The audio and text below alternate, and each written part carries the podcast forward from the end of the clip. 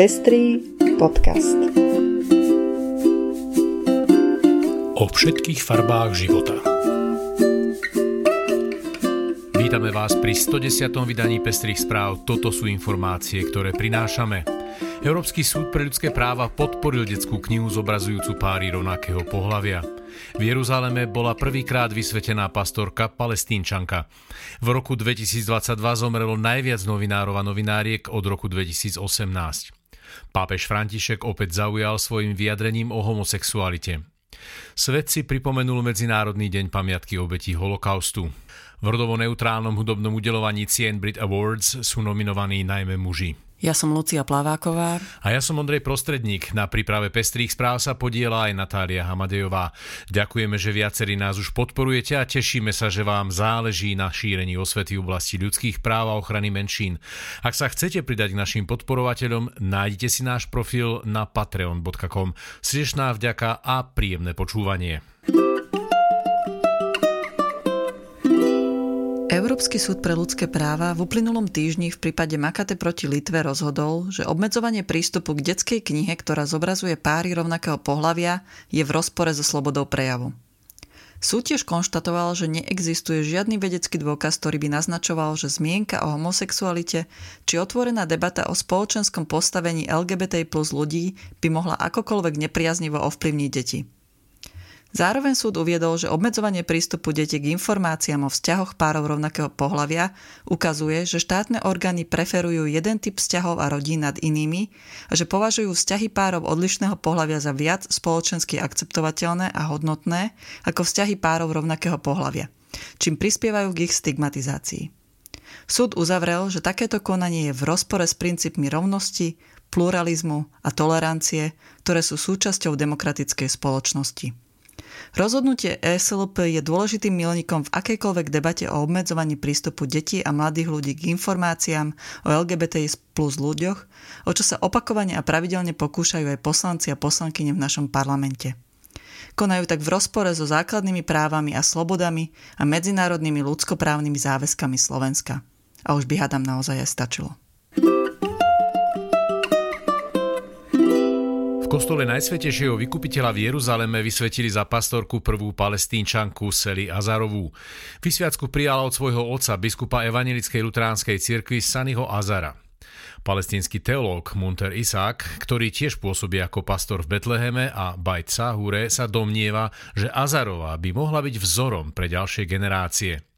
Aj napriek pokroku, ktorý sme ako palestínčania dosiahli, pokiaľ ide o posilnenie postavenia žien a ich práv, je stále čo robiť, doktor, dodal doktor Izak. Bývalá arcibiskupka švédskej evangelickej cirkvi Antie Jakelenová pre BBC pri tejto príležitosti povedala Všade, kde je patriarchálna spoločnosť a kultúra, má takýto krok veľký význam. Okrem Mazarovej sú na Blízkom východe vysvetlené ešte ďalšie štyri ženy. Jedna pôsobí v Sýrii a ďalšie tri v Libanone. Počet zabitých novinárov a novináriek v roku 2022 stúpol oproti roku predtým o 50% pričom celkové číslo úmrtí ľudí pracujúcich v médiách je najmenej 67. Zároveň viac ako polovica, približne 35 ľudí, zomrelo v krajinách Mexiko, Ukrajina a Haiti. Mexiku je násilie na novinároch a novinárkach dôsledkom zmesi aktivity drogových gengov, miestnej politickej korupcie a nedostatočných trestov. Na Haiti bolo zabitých 7 mediálnych pracovníkov a pracovníčiek, najmä v súvislosti s pouličnými gengami.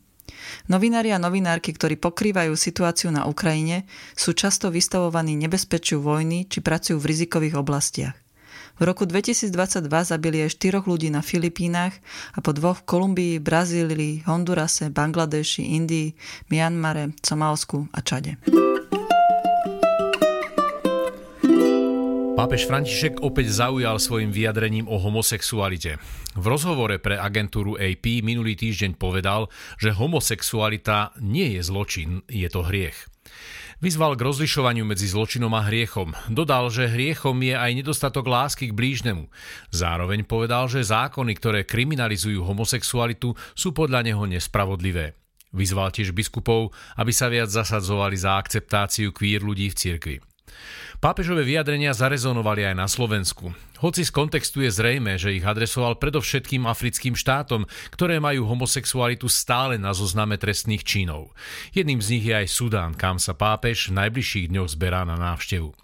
Hoci slovenské zákony už dávno homosexualitu nekriminalizujú, v ľudovom ponímaní väčšiny formovanej kresťanskou etikou stále chýba schopnosť rozlišovať medzi zločinom a hriechom. Najmä konzerv- konzervatívnejšia časť našej spoločnosti veľmi ťažko znáša, že zákony modernej spoločnosti postupne prestávajú kriminalizovať skutky, ktoré cirkev v minulosti označovala alebo stále označuje za hriech v posilňovaní práva slobod jednotlivcov aj tých bez náboženskej viery alebo s inou vierou vidia hrozbu pre spoločnosť, ktorú v mene jej ochrany treba zastaviť. A tak sa to týka žiaľ nielen homosexuality, ale aj rodovej rovnosti či reprodukčných práv. Niekoľko storočí späť sa to týkalo postavenia otrokov či spochybňovania neudržateľných pohľadov na usporiadanie vesmíru. Presne tam totiž pramenia všetky politické snahy obmedzovať práva a slobody jednotlivcov a skupín, ktoré podľa nich nežijú a nekonajú v súlade s cirkevným učením.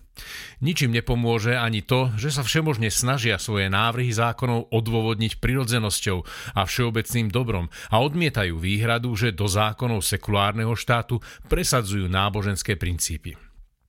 V tomto má najnovšie pápežovo vyjadrenie cielené do, cielené do Sudánu silný odkaz aj pre Slovensko – Áno, aj pre ministra Karasa a jeho najnovší návrh, ktorý má údajne pomôcť párom rovnakého pohlavia a pritom ich robí ešte viac neviditeľnými a vytláčanými na okraj spoločnosti. Ako protestantský teológ si ešte dovolím krátku poznámku na záver.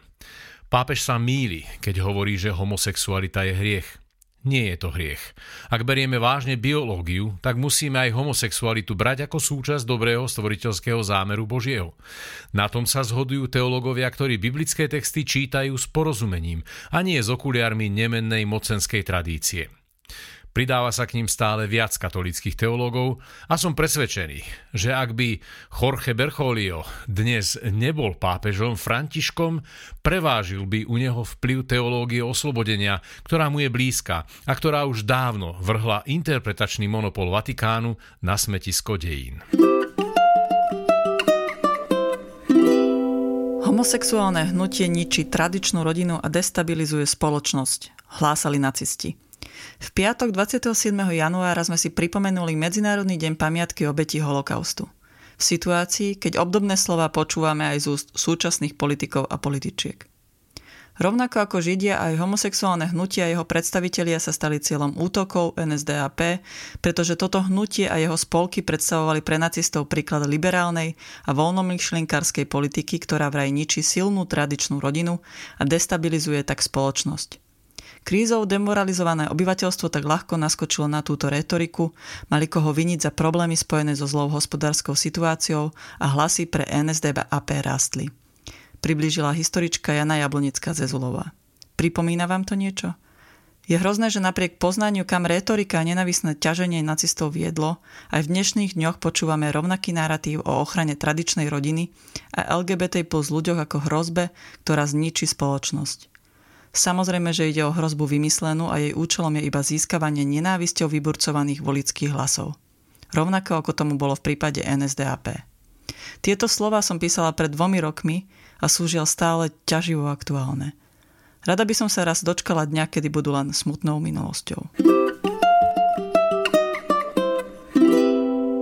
Prestížná umelecká cena Brit Awards minulý rok zrušila rozdelenie kategórií na najlepšieho umelca a najlepšiu umelkyňu a ocenenia tento rok prvýkrát odozdávala v jedinej kategórii. A to bez ohľadu na rod. Ľudia, čo oceňovanie sledujú, však zostali prekvapení, keď zistili, že v kategórii spevákov a speváčok sú nominovaní iba muži, medzi inými Stromzy, Harry Styles, George Ezra, Fred Again a Central C. V kategórii album roka taktiež dominujú najmä muži, pričom jedinou nominantkou ženou je Wed Leg.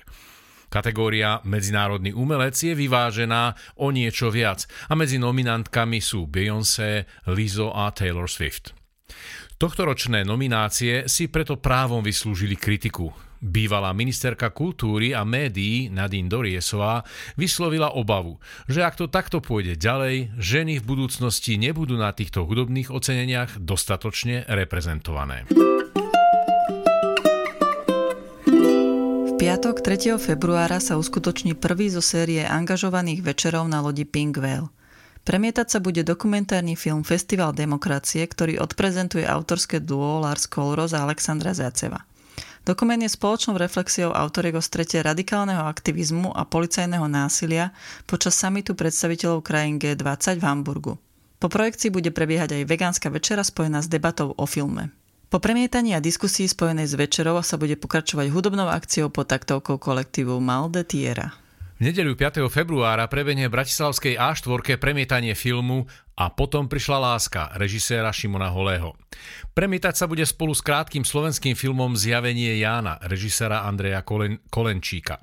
Film a potom prišla láska je o psychologičke Kristíne, ktorá zúfalo hľadá lásku a šťastie. Rozhodne sa preto odísť so svojou dospelou dcerou Sárou na ozdravný víkend za kartárkou s Denou. Cez pochybné rodové liečenie a výklady kariet zistí viac nie len o svojom problematickom vzťahu k okoliu, ale aj k cére a sebe samej. Príde na konci ozdravovania konečne aj láska? Na túto otázku vám odpovie dej filmu. A to je už všetko z dnešnej časti podcastu Pestré správy. Ďakujeme za počúvanie a opäť dovidenia o týždeň.